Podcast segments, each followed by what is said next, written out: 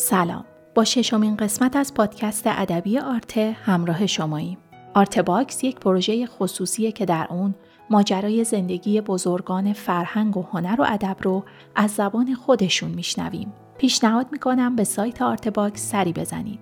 توی سایت می‌تونید آثار هنری های هنرمندان، فایل تصویری و صدای کامل مصاحبه ها رو به طور رایگان ببینید و بشنوید. پروژه آرته صرفاً با اتکا به های مالی علاقمندان فرهنگ و هنر پیش میره.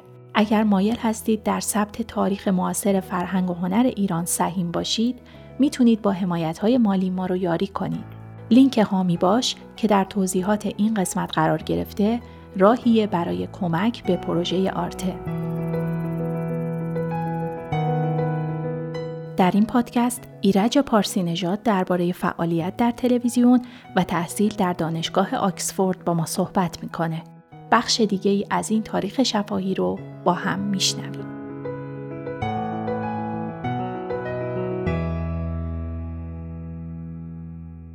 تلویزیون اینجوری شد که من چند تا برنامه داشتم برنامه فرهنگ و هنر و اندیشه داشتم که خاصی گفتگو با هنرمندان و شاعران بود. یه برنامه دیگه داشتم به نام دفتر روز. من سردبیر اون برنامه بودم که بعد از خبر شد دفتر روز خبرهای غیر سیاسی رویدادهای فرهنگی مثلا نمایشگاه نقاشی نمایشگاه اینها رو من سرپرستی می کردم همکارانی داشتم مثل ناظریان مثل خانم پوران سارمی مثل خانم ایران درودی اینها برای من مطلب می نوشتن یا ترجمه می کردن من سردبیر دفتر روز بودم. کار خسته کننده ای بود. یعنی کار ژورنالیستی بود. باید هر روز این دفتر روز بعد از اخبار پخش می شد برنامه من هنر اندیشه بود. برنامه من که خیلی مورد توجه قرار گرفت برنامه بود به نام شهر آفتاب که اسمش خودم گذاشتم. خاص نقد و بررسی کتاب ها ما در اون زمان اجازه داشتیم کتاب هایی که اجازه ممیزی داشت از کتابخانه ملی در متن برنامهمون بگنجونیم. ولی متاسفانه به علت حساسیت هایی که مقامات امنیتی با شروع جنبش های چریکی و سیاکل و غیر و شروع شده بود حساسیت اونا نسبت به این دستگاه بیشتر شد. من دستیاری داشتم به نام پدرام اکبری. که اینم یه خورده ناراحت بود. یعنی مثلا یه دفعه می‌گفت که من می‌خوام با اجازه شما برم دانشکده فنی امروز. آقای دکتر شریعتی سخنرانی می‌کنه. گفتم شریعتی کیه؟ گفت شریعتی یک متفکر بزرگه که می‌خواد حسابی پنبه شاه رو بزنه. گفتم ما کار داریم چی داریم؟ برای ما دردسر درست نکن. گفت نه این مجذوب شریعتی بود. این پدرام اکبری بیچاره هم رفت دنبال اینها و بعد رفت دنبال جریان چپ با این علامه زاده و سماکار و این بچه های چیز. خلاصه بعد آمدن سراغ من که مثلا کتاب ویتنام رو شما در برنامهتون حذف کنید. گفتم ویتنام چه اشکالی داره؟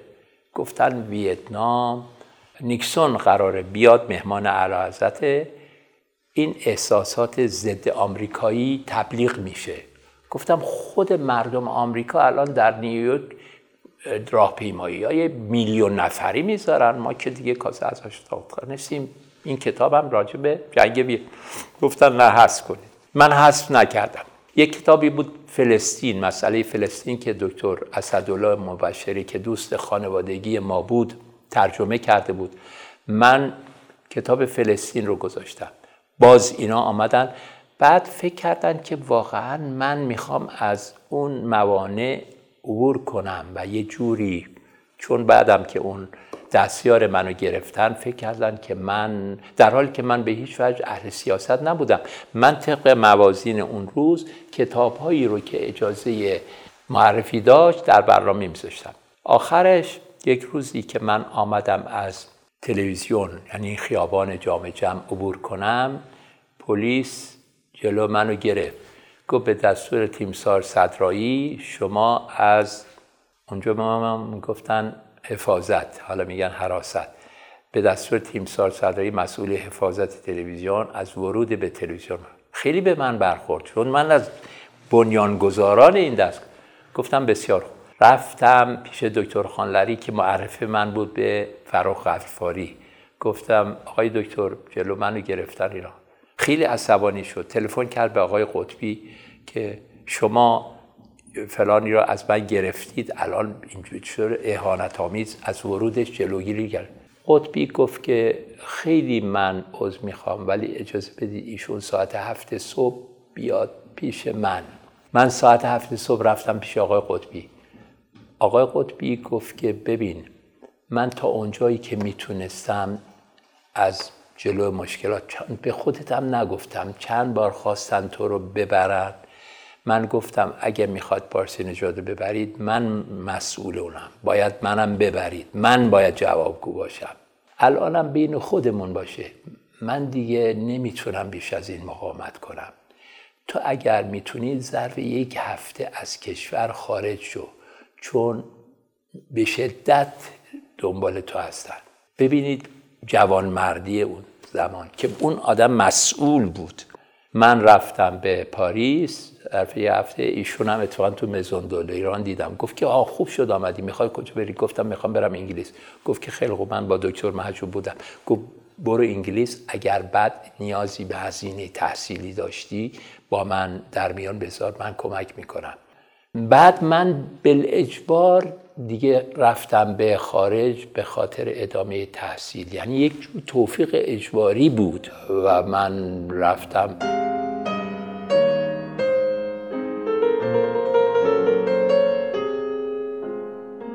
ورود به دانشگاه آکسفورد و این هم داستانی داره که در پاریس که من بودم چند روزی مهمان دکتر محجوب بودم. گفتش که تو کجا می‌خوای بری؟ گفتم می‌خوام برم انگلیس. گفت خب وقتی رفتی اونجا خیمت رو زدی به منم بگو مرخصی مطالعاتی شو در پاریس می‌گذارم. اون موقع استاد دانشسرای عالی بود. من رفتم به انگلیس لندن در سال 52 در اونجا من بودم. یک دفعه دیدم زنگ در رو زدن میسیز مایلو لیدی من بود. گفت که شما یه ویزیتور دارید. من رفتم پایین دیدم که استاد با یک چمدون کوچیک آمده. گفت ایرا جان دو شک داری؟ گفتم که گفتم بله داری. گفت صبحونه چی؟ داری؟ گفتم صبحونه؟ بذار ببینم چی دارم. در یخچال رو باز کردم. پنیر داشتم مثل نونم نداشتم. گفتم استاد اجازه بدید که من برم برای شما یک نون تازه و پنیر و تخم مرغ بگیرم. گفت تو لازم نیست بگی من خودم میرم خودم بلدم. گفتم شما آشنا نیستی؟ گفت چطور آشنا نیستم؟ آشنا میشم. تو نگران من نباش. رفتم بعد از نیم ساعتی دیدم استاد با دست پر تخم مرغ و کره و مربا و پنیر و اینها آمد و نون تازه. گفتم استاد من الان چند ماه اینجا زندگی می‌کنم. امروز هم که یک شنبه است اینا رو تو از کجا پیدا کردی؟ گفت ببین تو اومدی فرنگ. باید چشمتو باز کنی. اینجا تنها کتابخونه و مدرسه نیست. اینجا باید زندگی کنی. اینجا یه عده هندی و پاکستانی هستن که سی درصدی جنساشون رو گرونتر نه تا یک شنبه ها بازن. جاشون هم سر چهار راه هاست. وقتی نگاه می‌کنی اون ورد نگاه کنی این ورد حتما یه مغازه هندی پاکستانی پیدا می‌کنی. این رفته و پیدا کرده و آورد و اینا. این اولین درسی بود. بعد گفت می‌دونی چجوری تخم مرغ و املت می‌کنن که زردش شل باشه سفیدش سفت باشه؟ گفتم نه. شروع کرد به درس دادن که بایستی اول مایتابه رو بذاری گرم بشه بچه بشه بچه یه آدم واقعا حکیم درجه یکی بود. بعد این استاد محجوب بعد از چند روزی که بمان ما خود یک سال در آکسفورد بود با پروفسور موریسون کتاب ویسورامین فخردین اسد گرگانی رو تصحیح کرده بود. یعنی از دانش محجوب پروفسور موریسون استفاده کرده بود در کار ترجمه فارسی به انگلیسی. گفت که تو آکسفورد رو دیدی؟ گفتم نه استاد من آکسفورد رو ندیدم. من آمدم از فرط ناچاری اینجا تلویزیون پیش شدم نفی بلد شدم. آمدیم اینجا یه مدتی باشیم بعد برگردیم ایران. گفت خب حالا ایرادی نداره بیا بریم آکسفورد رو ببین. ما سوار قطار شدیم رفتیم آکسفورد. آکسفورد سر Pusey Lane که اونجا اون انستیتو Oriental در اونجا قرار داشت. گفت که برو اینجا توی یک بار بشین خودتو سرگرم کن. من میرم این سید ارمنی رو می‌بینم. بعد میام به تو مراقبه منظور از سید ارمنی پروفسور موریسون بود. بعد رفت اونا دیدم که بعد از مدتی آمد و گفتش که این سید تو رو می‌شناسه. گفتم پروفسور موریسون؟ منو از کجا می‌شناسه؟ گفت ها. این داره سمک ایار رو از فارسی به انگلیسی ترجمه می‌کنه. در مقدمه کتاب خورده به نام تو ایرج پارسیجا دکتر خانلری از زحمات تو در اون مقدمه سپاسگزاری کرده. از من پرسی گفتم که آقای پروفسور اجازه بدید من اینجا یه دوست جوانی دارم توی این پاپ منتظر منه. گفته دوستت کیه ایرج افشار؟ گفتم نه بابا ایرج افشار نیست. یه شخص جوان گمنامیه. گفت آه اسمش چیه؟ گفتم ایرج جو گفت من ایرج پارسیلی می‌شناسم. گفتم از کجا؟ گفت ببین این سبک ایار مگه نیست؟ این ایشون با دکتر خانلری بهش بگو که بیاد به من کمک کنه. گفتم بسیار خوب. خیلی تصادف عجیبی بود که بعد من به پروفسور موریسون تلفن کردم و او گفت که بیا اینجا با هم دیدن کنیم گفتگو کنیم شاید بتونی به جای لندن بیایی به آکسفورد. این بود که من در سال 1973 تابستون بود. رفتم به آکسفورد که موریسون رو ببینم و خیلی از دیدن این مرد خوشحال شدم به دلیل اینکه آدم آگاهی بود. موریسون به زبانهای فارسی و فارسی باستان و سانسکریت و پهلوی آشنایی داشت و در کمبریج درس خونده بود. مدتی در ایران بود. ویس و رامین را هم ترجمه کرده بود و خیلی علاقمند بود به تصحیح متون قدیم ایران از جمله سمک عیار. بعد من به بهانه همکاری با او در ترجمه سمک ایار موندگار شدم در آکسفورد. البته می‌دونید مراحل تحصیل دانشگاهی آکسفورد هم ساده نیست مثل کشورهای دیگه. یعنی یک جور طلبگی است یک جور سنت قدیم ایرانی است که ما بیش مثل سنت آخوندی خود ما که شما وقتی که می‌خواستید که درسی بخونید اول می‌رفتید سراغ مجتهد مجتهد بایستی استعداد و بضاعت شما رو میآزمود و شما رو میپذیرفت. بعد کم کم شما می‌تونستید از درس این استاد بهره بشید. در آکسفورد هم یک سال اول رو به عنوان probationer student یعنی دانشجوی آزمایشی شما رو میپذیرن. بعد علاوه بر supervisor علمی supervisor شخصی یا personal یا که مراقب احوال شما باشه از نظر مسائل شما آیا شما اصلا اهل علم هستید؟ آمدید اینجا درجه بگیرید یا اینکه دانشگاه میایید درس می‌خونید کتابخانه میرید اوقاتتون رو صرف کار خودتون می‌کنید؟ اینا همه از نظر اونها مورد توجه قرار می‌گیره و در مدت یک سال اول هم شما بایستی با اون استاد راهنمای علمیتون کار کنید مقاله بدید و بعد اینها گزارش این یک سال رو به کمیته علمی دانشگاه میدن که این دانشجو علل اصول اهلیت داره یا نه. برای منم چنین شد. بعد از یک سال من پذیرفته شدم و کارم رو با پروفسور موریسون شروع کردم.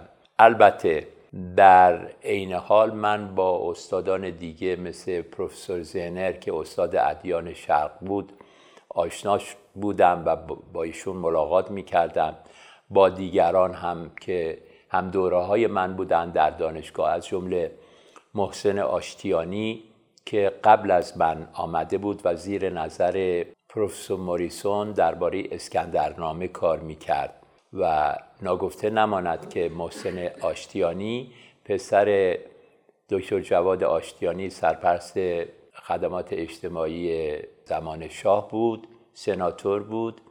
هنوز هم محسن با دکتر یارشاتر سالها در دانشنامه ایرانیکا همکاری کرد. هنوز هم بعد از درگذشته یارشاتر تنها کسی که میراث یارشاتر رو اداره می‌کنه محسن آشتیانی است. قرض این که هم دوره منم در اون زمان او بود که او مشغول کارش بود روی اسکندرنامه. به هر حال من این موهبت و یا سعادتی که نصیبم شد صرفا مرهون تصادف می‌دونم.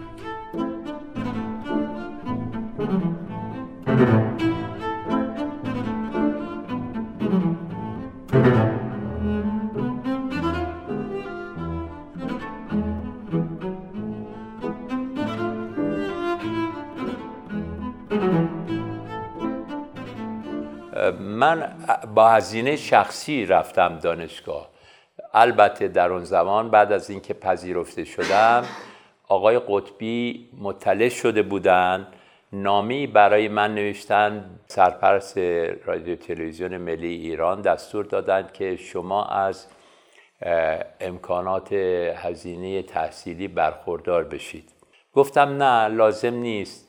به دلیل اینکه اگر من این هزینه رو بپذیرم متعهد به چند سال خدمت خواهم شد.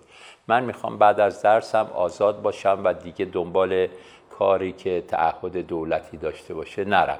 به این دلیل من اون هزینه رو نپذیرفتم. ولی خب اونها شناس بودن. خود آقای دکتر خطیب شهیدی که سرپرست دانشجویان ایرانی در انگلیس بود ایشون هم مقیم آکسفورد بود. چند بار خواست که من این هزینه تحصیلی رو بپذیرم. من گفتم که نه چون فلواقع اون زمان هزینه ها خیلی ناچیز بود. بعد هم دولت انواع کمک ها رو می‌کرد برای اینکه دانشجویانی که استعداد داشتن و تحصیلاتشون تمام شده برگردن بیان ایران و خدمت کنن. بعد که من رفتم در آکسفورد موضوع تزم رو مطالعه تطبیقی رومو جولیت و ویسورامین قرار دادم. چون ویسورامین رو خونده بودم رومو جولیت هم. منتها تو این کار من دچار خیلی مشکلات شدم. شما برای که ادیشن یا چاپ قدیم رومو جولیت رو خیلی اوریژینال پیدا کنید خودش کار تحقیقی سنگینیه. خودت ویسورامین هم یه متن قدیمی مربوط به دوره اشکانی ریشه شده که پروفسور مینورسکی دربارش خیلی خیلی کار مشکل. خلاصه خیلی مونده بودم یک سال اول خیلی با مشکلات روبرو بودم. تا اینکه شفیع کتکنی آمد به آکسفورد برای دوره سباتیکال لیوش مرخصی مطالعاتش. خب شبانه روز با تو آکسفورد با هم بودیم دیگه. گفت تو داری چی کار می‌کنی؟ گفتم دارم راجع به مطالعه تطبیقی ویسورامین و رومو جولیت کار می‌کنم. گفت این کار دشواریه.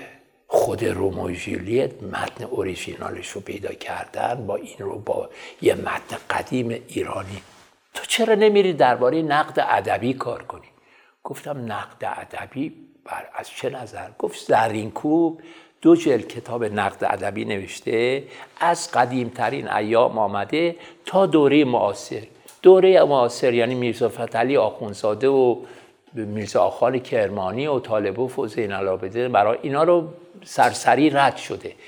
تو بیا از آغازش که به معنی واقعی نقد ادبی هست به معنی علمی و فرنگیش از اینجا شروع کن. از خود میزفت علی آخونزاده که رساله قریتیقا رو نوشته شروع کن. برو ببینم تا کجا میری. در واقع ایشون حق راهنمایی و ارشاد به گردن من داره. من رو انداخت به تحقیق در باب میرزا فتلی آخونزاده که من خیلی پیش رفتم به طوری که دیدم که برای اینکه من با منابع درجه یک دسترسی پیدا کنم لازمه برم به تفلیس و گنجه و باکو و با کتابخانه های اونجایی که میسوت علی اونجا سر و کار داشت هایی که بر کتابا می نوشت آشنا بشم منابع دست اول رو به ترکی و روسی پیدا بکنم بعد اینا رو بیارم ترجمه کنم اینا خیلی کار وسعت پیدا کرد. تا در یکی از این سفرها آمده بودم یه دو هفته تهران. که برگردم دوباره آکسفورد کارم رو ادامه بدم. چون من می‌خواستم ادامه بدم دیگه. از میز فتلی آخونزاده بعد در میرزا خان کرمانی ملکم خان زین العابدین مرقی طالب و فقر علاقه من بودم که آقای دکتر فریدون آدمیت رو ببینم. چون ایشون کتاب اندیشه های میرزا فتلی آخونزاده رو چاپ کرده بود. آمدم اینجا به آقای دریابندری که دوست منه. گفتم که شما با فریدون آدمیت گفت بله ما گاهی میریم هتل اینترکانتینانتال ظهرا با ایشون نهار می‌خوریم. گفتم که می‌تونید یه بار منو ببرید ایشون. من می‌خواستم باشون مشورت کنم راجع به رساله‌م رساله دکتری. گفت بیا بریم. تلفن کرد یه روز قرار بود نهار ما رفتیم پیش آقای دکتر فریدون آدمیت. من به ایشون گفتم که من تز گرفتم راجع به میرزا فتلی آخونزاده به عنوان بنیانگذار نقد ادبی ایران در مفهوم مدرن و علمیش.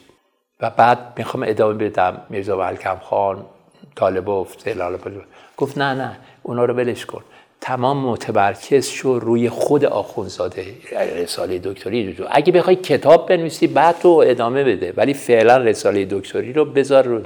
این بود که من رساله دکتریم شد میرزا فتلی آخونزاده بنیانگذار نقد ادبی جدید ایران که به انگلیسی منتشر شد و ترجمه هم شد به فارسی که در کتاب روشنگران ایرانی و نقد ادبی همراه با دیگر اون که اون بحثش مفصل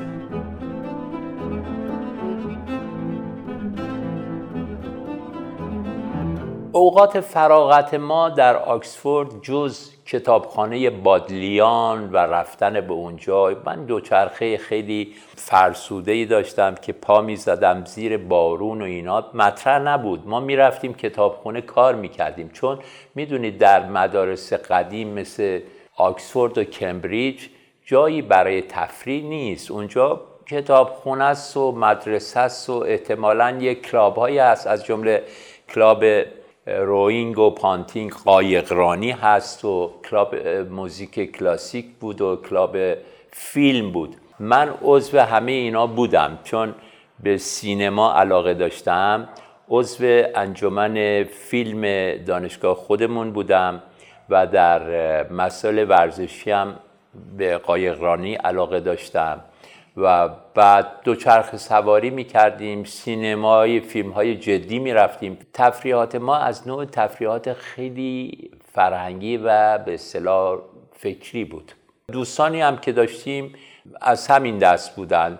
دوست من علی بلوک باشی در و زمان در زمینه مردم شناسی اجتماعی دانشجو بود. حمید عنایت بود که بعدها در مؤسسه شرق شناسی استاد بود و بعد به جای هورانی شد مسئول گروه شرق شناسی در آکسفورد. بله مرد بسیار دانشمندی بود. بیشتر من مثلا به لندن می‌رفتم. در لندن افرادی که بودن مثلا ابوالقاسم طاهری بود که اون موقع مسئول بخش فارسی بی بی سی بود. چند کتابی دوست من نجف دریابندری داده بود به من. به بهانه سپردن این کتاب ها به تاهری با او آشنا بشم. تاهری وقتی که منو دید و سنجید و صدای من رو درک کرد گفت که تو برای کار رادیو خیلی مناسبی. آیا حاضری با ما همکاری کنی؟ گفتم من کار رادیو تلویزیون رو کردم و الان آمدم اینجا درس بخونم. دیگه نه میل ندارم به این کار.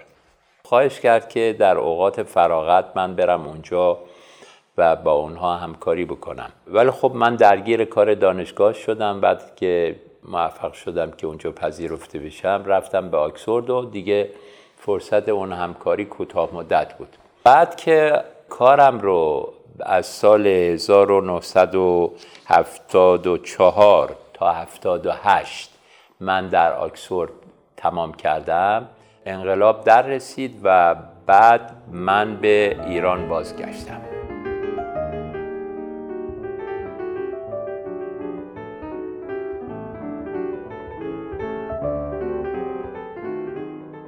من در لندن که بودم دوستی داشتم به نام دکتر رضا نواپور که ایشون از دوستان مشترک من و شفیع کتکنی بود اهل مشهد بود. اونم تزش رو درباره ادبیات معاصر ایران داستان نویسی در دانشگاه دیگری داشت صورت می‌داد. مهمانی بود و در این مهمانی خانم من که اون موقع دختر جوانی بود من خب البته در تهران اون برنامه شهر آفتاب رو داشتم. کتابی من اونجا بررسی کرده بودم از فریدون هویدا به نام قرنطینه. به فارسی به وسیله مصطفی فرزانه ترجمه شده بود. من وقتی که در فرانکلین بودم نجف دریابندری که سردبیر فرانکلین بود این رمان رو آورد داد به اسماعیل سعادت. به سعادت گفتش که به نظرم فارسی این آقای مصطفی فرزانه خوب نیست. تو اینو بردار اگر لازم می‌دونی دوباره این رو به فارسی شیوا فصیح ترجمه کن. او رو باز ترجمه کرد ولی اسمش رو همچنان گذاشت به نام ترجمه قرنطینه به ترجمه مصطفی فرزانه. اون موقع من با این نازنین که هنوز عمرش دراز باد اسماعیل سعادت آشنا شدم. در برنامه شهر آفتاب من این کتاب قرنطینه فریدون هویدا رو بررسی کردم که داستان چیه و ارزش کتاب چیه و اینا. یه بررسی گذرا. در اون مهمانی دختر خانمی از اون بر اتاق گفت که من شما رو می‌شناسم. شما همون کسی هستید که کتاب قرنطینه فریدون هویدا رو بررسی کردید. چرا شما اون کاراکتر سامی سالم رو بیشتر بررسی نکردید؟ شما گذر کردید و هم کتاب رو گفتم که شما اون برنامه گفت بله بله من برنامه دیدم و خود کتابم خوندم. گفتم ولی شما توجه داشته باشید که وقت ما 26 دقیقه بود برای برنامه. ما چند کتاب رو بررسی من نمی‌تونستم که تمام وقتم رو بذارم برای یک کتاب. بعدها که من رفتم تز میرزا فتلی آخونزاده رو گرفتم پی بردم که ایشون نوه مادری میرزا فتلی آخونزاده است. اونجا خب دوستی ما بیشتر شکل گرفت. ما محصول ازدواج؟ یک پسر که اسمش پارسیه که در لندن متولد شده بود بعد در ژاپن بالید یعنی از دوران کودکستان تا دبیرستان رو در ژاپن طی کرد بعد آمد به دانشگاه آمریکا. ما هم در پی او اومدیم آمریکا زندگیمون رو در اونجا گستردیم بنا گذاشتیم.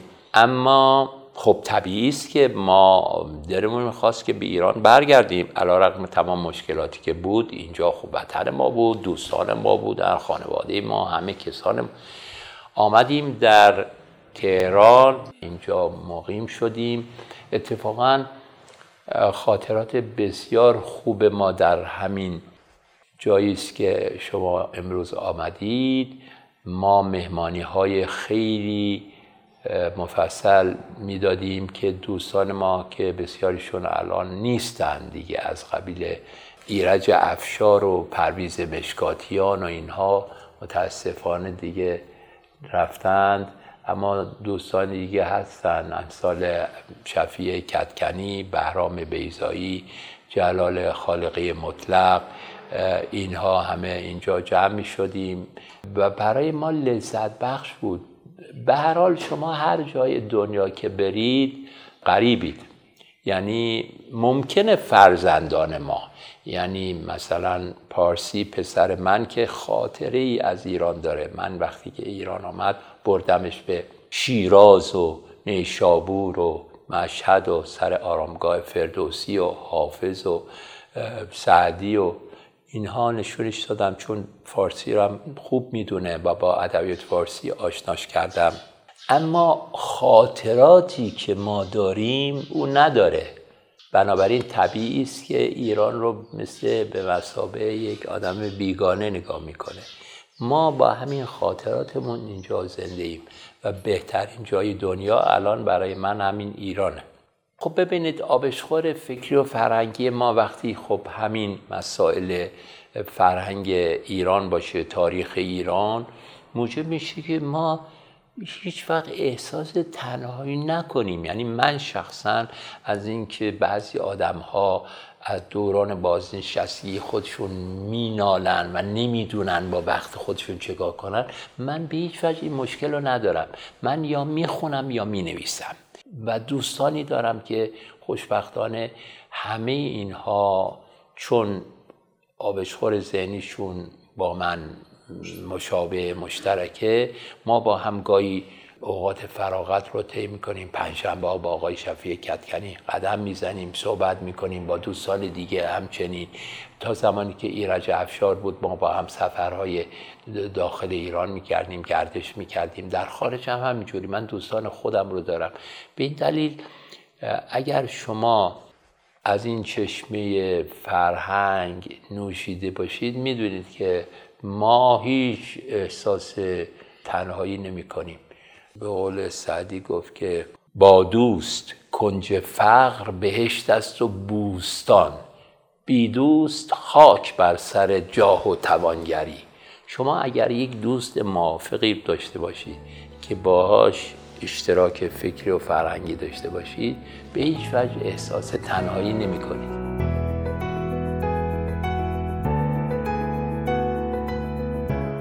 ممنون از توجهتون. اونچه که شنیدیم قسمت سوم مصاحبه تصویری با ایرج پارسی نژاد در سایت آرته بود.